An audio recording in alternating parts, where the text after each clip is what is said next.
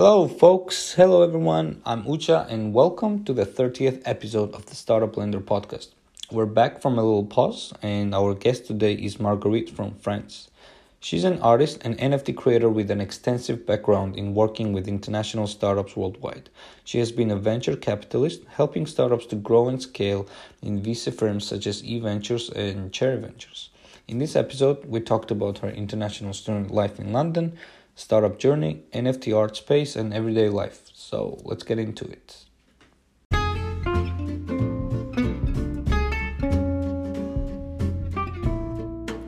Welcome, everybody, to the Startup Blender, the podcast about startup life and some other stuff.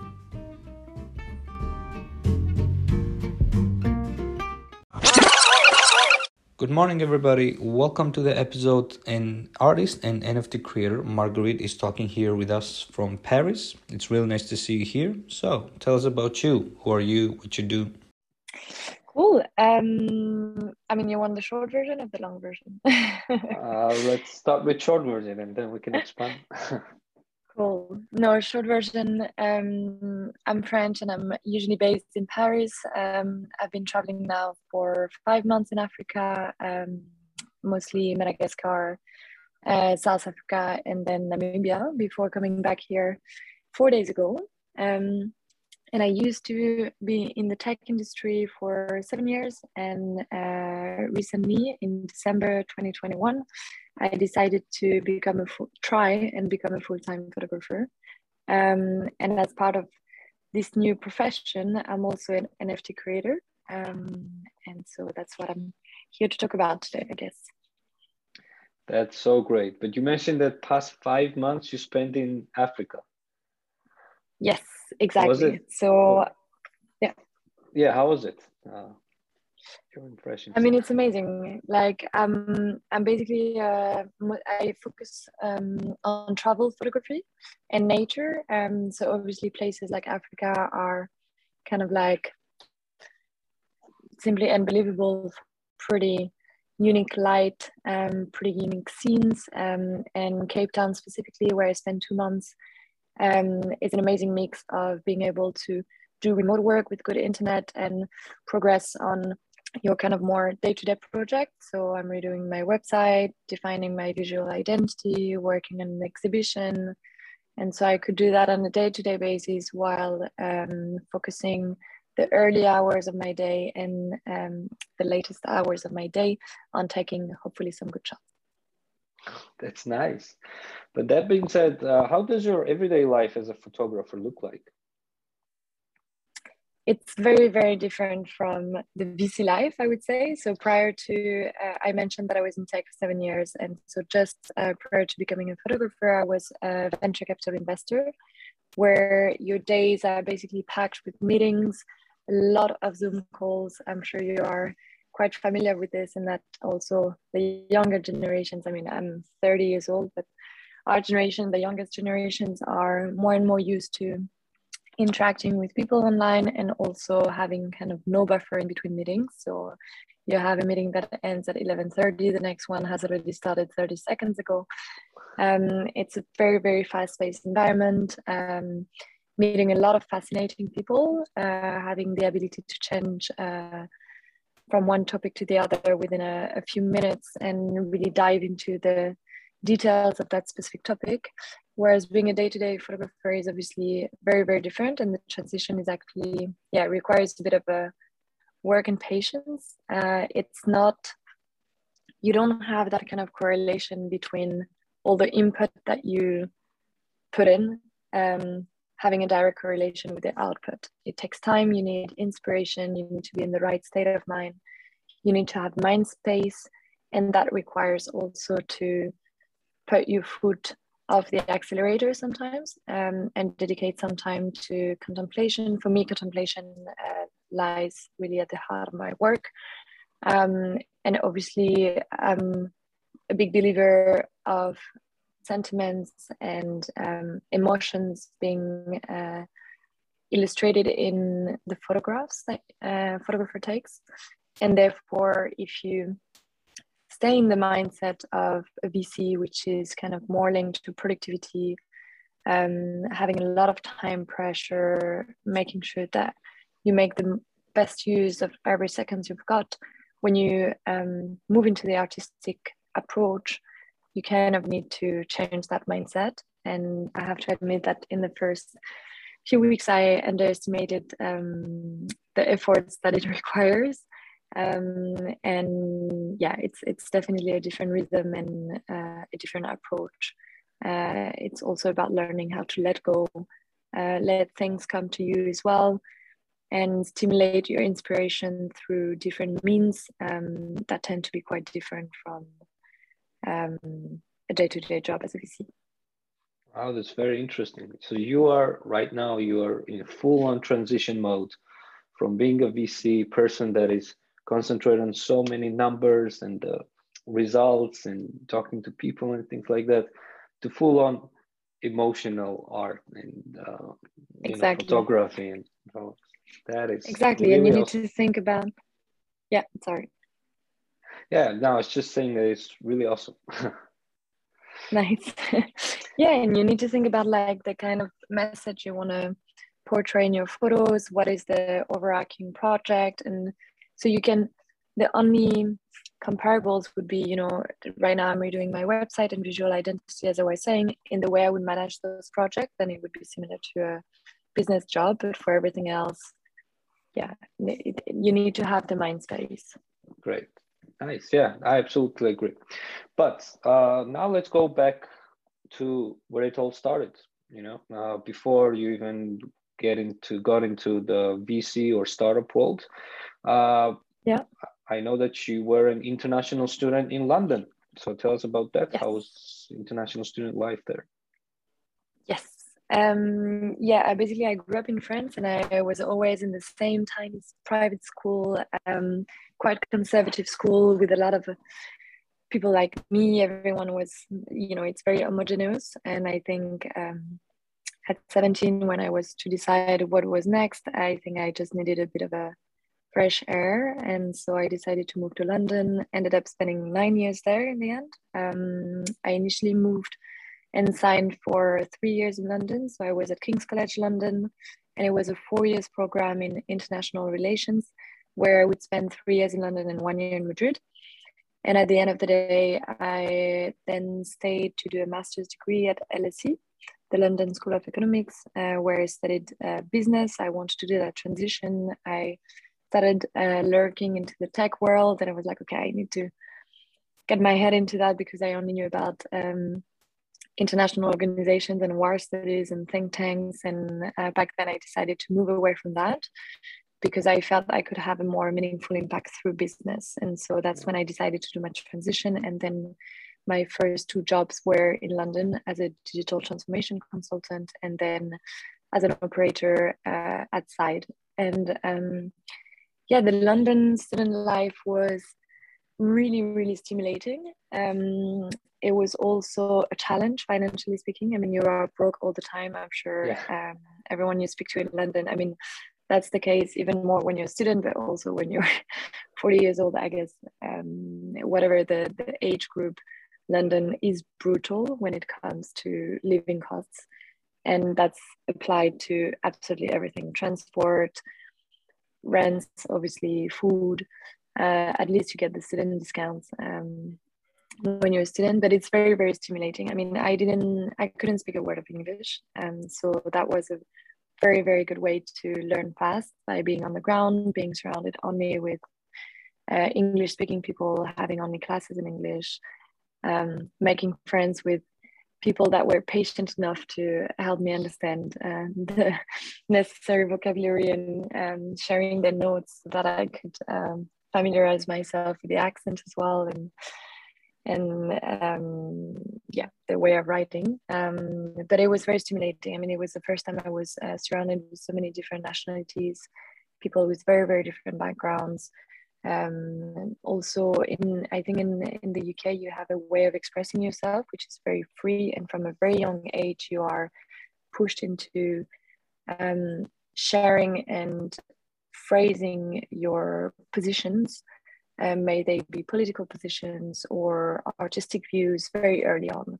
And so I felt I was surrounding with a lot of very mature people that were putting a lot of efforts into um, engaging themselves into political causes that were close to their heart, um, but also into forming tangible opinions and making sure that they were backed with the right um, arguments. And that was very new to me because I think in France, it's more about, you know, you are put in a in a box and um, you don't ever have to justify yourself for being in that box. You are just judged as such and you are in that box and you are not so much pushed into think like developing your own thinking and your own positions. Um, whereas the british education system really pushes you towards that and the environment that london offers maybe on a cultural on the cultural fronts with a lot of exhibitions that are very accessible to students lots of conferences talks that are happening within the university or um, with organizations that have partnership with the universities, also with the different student unions and associations that were developed, it really, really incentivizes you to yeah, develop your own thinking and be proud of it and challenge it perpetually as well. Like in the in the British studies, you have a lot of reading. Um, so the first thing you have you have very few classes, but an extensive reading list, which is so huge and it's really making sure that you gather as many arguments as you can and challenge them and then develop your own view on the topic. And i thought that was very very uh, refreshing and that armed me very well for the early years of my professional career. True yeah i would agree. Actually being an international student uh, is like uh, such a big challenge you know uh, because you're going yeah. to totally new environment and the yeah. thing you mentioned too, it's incredible that uh, you were not speaking French and you tried to make international friends so you could uh, improve your language and everything. Yeah. So I think takes yeah, uh, time. yeah, exactly, exactly. And I've talked to a lot of uh, people that have uh, kind of experienced the same. And me myself too. I've been an international student uh, in Estonia. And uh, I remember somebody saying, uh, being an international student is the most entrepreneurial thing that you can do, and I agree hundred percent to that. Because I mean, yeah, I would I would agree with that as well. Great, but uh, speaking of that, how did you how did you start your startup journey? Um, so basically, I started with an internship at Google. Um, it was only four months, but it was quite yeah, I was like, okay, if I'm interested in the tech industry, I need to learn what it's like to work for tech giants, what are their priorities, etc. So it was very good insight into it, and I was lucky enough to be in a team which was um, doing case studies on startups and how um, using digital helped them uh, develop their business. Um, so that was very good, and then I became a consultant. Uh, so basically, I was advising the CEOs and executives of large corporates like L'Oreal or Unilever um, on their digital transformation strategies. So it was really about educating them on the new trends that were um, basically radically changing their industries.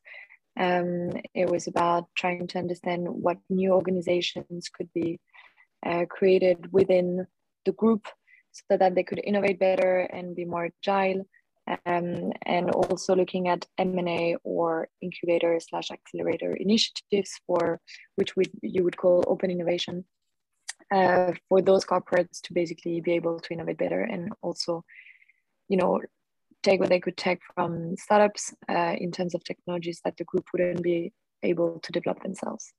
Um, so that was pretty amazing because it was a lot of like short-term project of several months, uh, but never longer than six months uh, touching on a lot of different topics. So, you know, once we worked for Fannie Mae, which is um, huge uh, financial institution in the US. So that would be a lot about fintech and blockchain. Um, but then you could also work for L'Oreal and focus on beauty tech. So it allowed me to touch on a lot of different topics and understand on a high level um, the different dynamics between corporates and startups uh, and how that shapes innovation and technology. And then I um, decided to change that strategic hat and get uh, more operational because when you speak to tens of startups a week. Um, it's yeah. amazing because you really get a lot of insights, but then it's yeah. very theoretical. And spending a few months with a startup outside really allowed me to understand okay, what it actually means to be a seed startup that goes through to Series B stage.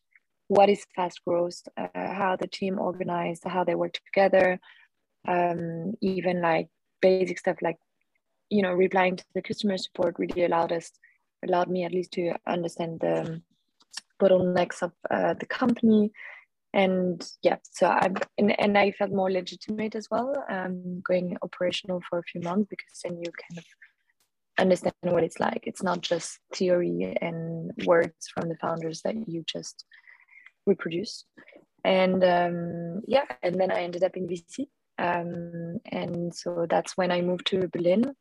Um, and i ended up spending three years in berlin uh, working first for headline which previously was called eVentures. Um, and then for Cherry Ventures, where I focused on early stage investments, so only seed investing in Europe. Nice, yeah. I guess your previous experience uh, as like a consultant and then this couple of months in the startup uh, really helped you to understand the insights uh, of the startup world and what what's the mindset of the founder, and then that experience helped you to become an investor, right? Yeah, I guess what it really was helpful is when I was a consultant, understanding also the point of view of the corporates was super interesting because also as a startup, you know, even when you're an investor and look at different startup opportunities, it's important to understand the biz dev opportunities. You know, who is that startup? If that startup sells to, if it's a B2B company that sells to large accounts, it's super interesting to have worked with uh, corporates because you really understand how their sales process works, but also you've been on the other side of helping the corporate and implementing the solutions. So you do you you do have an insight which is really really interesting for B2B uh, businesses that you will be looking at. Um, and understanding the dynamics also is important because that allows you to understand also M&A opportunities and um, potential exit, I mean exit potential. Um, and you know that allows you also to see okay this is kind of a company that could be bought for a hundred million by this kind of corporate but at the end of the day when you're a vc that's not the outcome that you want. You either want a corporate to be able to i mean an incumbent to be able to uh, buy them for 1 billion plus or you want that company to down the line go public. Um, so having this kind of like strategic insight onto how the corporate evolve in that world and how startups become big in that world as well was super super helpful um, so yeah, I having seen the corporate and then operational side was definitely uh, an asset when going into the investor role. Yeah, no, that sounds very interesting. Uh, but what were the challenges for you to be a venture capitalist in those cherry ventures, for example? And there are many. I guess the first challenge is time management and prioritization. Um, and that goes with also the opportunities that you look at. Um, I mean, they are now actually the market is expanding a lot, and you have more and more VC funds um, emerging in Europe. Um, but you still have only a handful that have like the reason why I joined Cherry as well was because of their operational experience and kind of like, in my opinion, the unique positioning that they offer on the VC market. And so you do receive a lot of inbound, uh, a lot of recommendations of businesses you need to look at. Um, and we are a lot of, like we are a very small team. Um, and so your days are really packed with speaking to a lot of different brilliant and um, aspiring founders um, but understanding at which point you need to kind of like cut off from all those leads and for instance if you speak to a company and you're really bullish on it, you need to be able to really prioritize and just go full on on it. And the market is moving so fast today so that you need to be able to form a very solid uh, analysis on that business within a couple of days, maybe sometimes hours, depending on how competitive the deal is, and just go full on also to be able to win that deal. Um, and you also need to do that while not dropping so many balls on the side uh, as to all the other opportunities you've been looking at and um, the other projects that you're developing that are not only on deal sourcing and deal execution. Um, so, yeah, I guess time management and um, prioritization is really a core part of the job. And also, like staying excited um, over the years uh, is really, really important. Like keeping that excitement for all the amazing projects that are being developed um, is crucial to make good assessments and see also the outlier. Uh, and sometimes when you like, given the volume that um, that we are dealing with, um, sometimes after a few years, it can be a bit challenging to keep that excitement. And it's very, very important to nurture it. And if you feel you're losing it, you need to act accordingly to make sure that um, you don't lose this because it's the essence of the job. Interesting. All right. And what was kind of the, in a sense, a workflow for you? Would you uh, reach out to those founders or you would just receive requests? Sure. I mean, um, you have uh, different ways of going about it. I would say that most, not all of them, but uh, majority of the deals that we're doing as a VC um, are generated from um, introductions. So you, we have like a lot of uh, now the, the portfolio um, of cherries uh, becoming wider and wider and spread across Europe. And so uh, if the founders, and that's usually the case that we work with, uh, are happy with us, they tend to send other uh, aspiring founders uh, our way. And so that's um, a very, very, I would say, the most efficient way of uh, finding early stage founders and businesses and founding them early on. Um, and then you also have sometimes investors sending you leads, uh, either because they are conflicted with existing portfolio uh, portfolio companies, or because they invest at a later stage and can't do that one, or because they invest uh, smaller tickets and that the round of that specific fundraising is bigger than what they can do. Um, so there is this kind of like collaboration slash competition going on in the market with other uh, business angel and um, VC funds. Um, and then lastly, uh, it's uh, either out, called outbound. So we do our own research. And for instance, if we think that, you know, um, femtech is um, like a sector with a lot of potential, then we would map out the femtech space, at least all of the companies that we can find on the space, reach out to them and um, and try to place a bet uh, with the most uh, relevant team and uh, ID. Or uh, you can you also have the inbound, which are uh, founders reaching out to us directly, and then we review. There is an inbox um, for all the, the founders that are sending us their pitch deck, and then we review all of them and um, engage with the ones that we think have a high potential. Oh, yeah, I guess that world of VC is completely different. It's very interesting. Uh, but now let's touch a little bit on. Uh, so you mentioned uh, you were born and raised in France. You went to London after that, uh, then a couple of years in Berlin. I'm guessing there were a lot of other places too. Uh, the digital nomad life, what are the I don't know benefits or, or why would you encourage anybody to live uh, this kind of life? I think it, it all depends on um, the kind of like policy at work. If the policy at work is remote work and you don't have the ability to go to the office, then it can very quickly become very, very challenging to maintain a rhythm alone at home which is stimulating enough and refreshing enough. And like you can vc is a is a lonely job. Um, you're most of the time behind your laptop. Um, and initially i had to join that industry because of all the interactions with amazing people you would have but i'm more of a face-to-face interaction kind of person than a zoom interaction kind of person.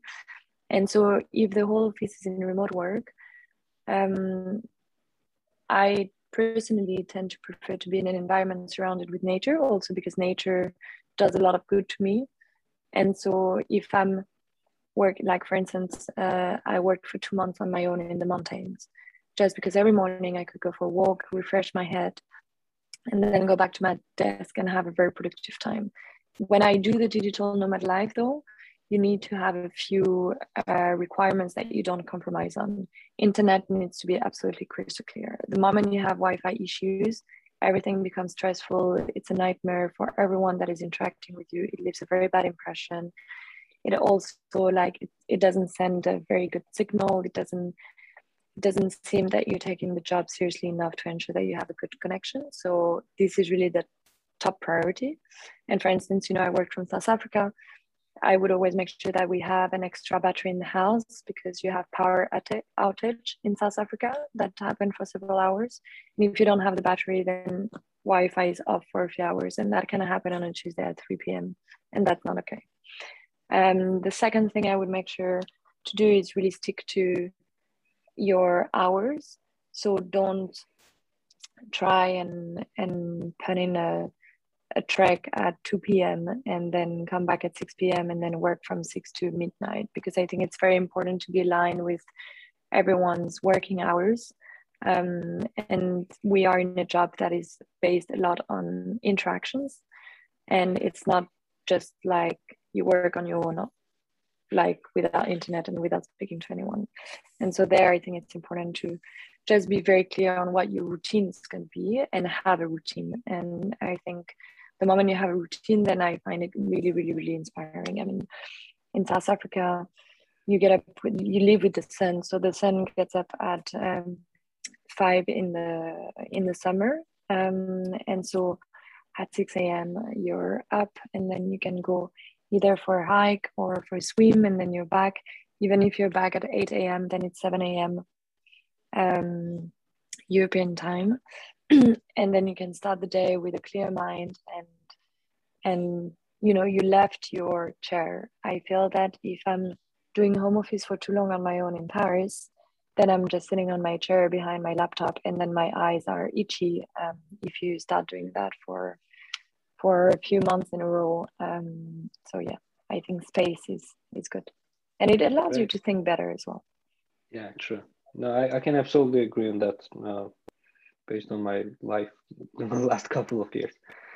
Uh, but uh, mm, what can you tell? Like we touched this topic a little bit in the beginning, but uh, so uh, what was the motivation for you to get into NFT space? it was actually quite natural, quite organic. Um, I didn't think I would go there, um, but then you know I was in the tech world, so I used Twitter a lot, um, and then I just saw this NFT vibe picking up on Twitter, and then I was like, actually, now that I'm an artist, I create content, so why not explore that? My approach as an artist is very um, old school in the sense that I do analog photography, so I shoot on films only I love the development process in the dark room. I love touching the results of your photographs. I think, I think, a, yeah, a photo printed is a photo saved because we don't know what's going to happen. You know, if you leave your photo on your laptop, on your hard drive, you know, it's not alive. Whereas if you print it, it's going to be shared. People are going to see it. People are going to touch it, and it's going to resonate in a whole new way with people. Um, and so I'm a huge fan of the physical impressions and appearance of my work. But then I was like, okay, there's definitely something happening in the NFT world, and you can also innovate in that space. You can also create an NFT and allow your collectors to also get a print if they buy it as such. Um, and so it kind of like, yeah, it started with Twitter, and then I discovered Foundation. I thought um, UX looked really cool. Um, I also discovered Sloika, and they were absolutely amazing at educating artists on okay, what are the rights that you give up when you mint a photo? How can you retain the right that you want to retain? How does it work on, you know, yeah, basically how does it work and what, what are the implications for the artist? And I thought Sloika did a fantastic job at explaining that with their onboarding process and um, and their platform and foundation was very good for discovering the work of other artists and making sure my work could also be discovered by artists and collectors that are not in my network Um, and then I asked on Twitter, does anyone have a, an invitation for a foundation? And then I filled in an application for Sloika, and uh, it ended up working for both of them. Um, nice. Yeah, so I gave it a try. That's great. Yeah, yeah. That's how you explore new things in life, right? You give it a try. And yes, yeah. and I actually break things often. Um, you know, it's not like I I wasn't an expert in NFT when I minted my first NFT, and there are a lot of things that could go wrong. But generally speaking, I'm also convinced that you learn much more by just doing it rather than trying to read everything that's out there on NFT and what it means for artists. Um, and I think the best way to do it was just iterating on different platforms. I even minted uh, on objkt, uh, which is on the Tezos blockchain, which is very different from the Ethereum blockchain. It has the advantage of being cheap, but then it has a very different audience in terms of collectors um, that could potentially buy your art. And I think this you can only really understand if you give it a go. Nice, yeah. And as a result, you spent uh, months in Africa. Uh, let's talk about uh, exactly. let's talk about South Africa a little bit uh, in terms of what were the things that you loved and hated about living in Cape Town. Oh, that's an easy one. I think the things that I loved were nature. I've, I've never seen nature and light. The light is golden three hours a day and it's so unique. It's it's you really feel that you have a filter in front of your eyes. Everything is glowing and it's it's it's the colors are really shining and they are very pure and very strong at the same time. Um, and nature is incredible. I mean, you have Table Mountain in front of you. You have I don't know how many routes that you can take to go on the top of Table Mountain. You have um, the sea, which is um, very raw as well.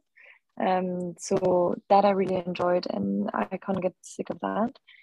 Um, but living in Cape Town is very odd, um, and you need to be very clear on how you want to live that life and what kind of contribution you want to have as a person who spends several months in that city. Um, I find the discrimination still quite present and often quite uh, disturbing. Um, and you have a huge contrast between people living very fortunate lives and um, showing off quite a bit their lifestyle um, and people being incredibly poor and those townships um, being as stuck with um, i mean being really close to mansions that have immense security um, fences and um, people to guard their homes. So i think it's good that there, there is this security question because it's also a good reminder that you know the political and economic situation of the country is really unstable and is very unequal. And then it makes you think of how you want to live that life in cape town and how you want to get involved into trying to change that and not be just a tourist that benefits from it and um, and then moves on. Wow that's very interesting insight actually. Uh, nice. And uh, finally, uh, this is the question that we ask to everybody uh, because our audience is mostly international students who want to get into the startup world.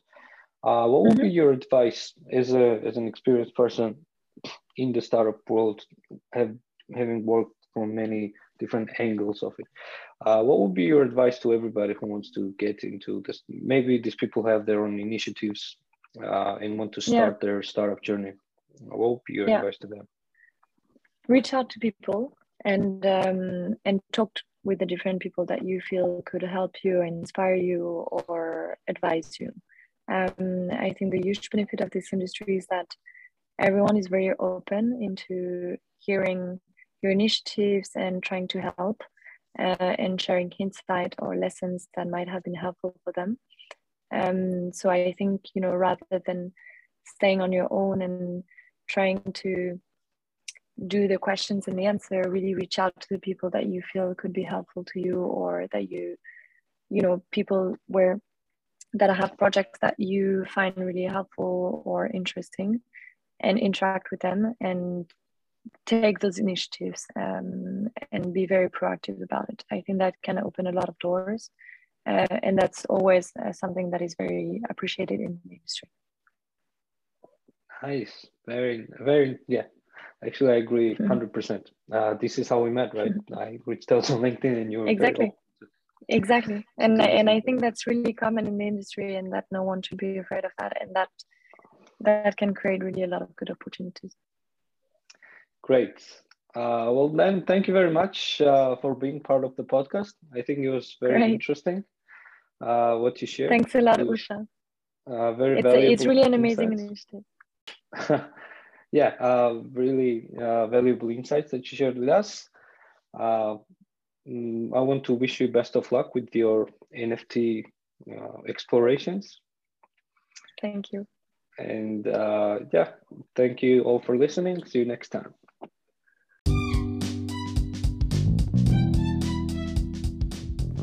Thanks for listening. Follow us on your favorite social media and check out the next episode. Ta-da!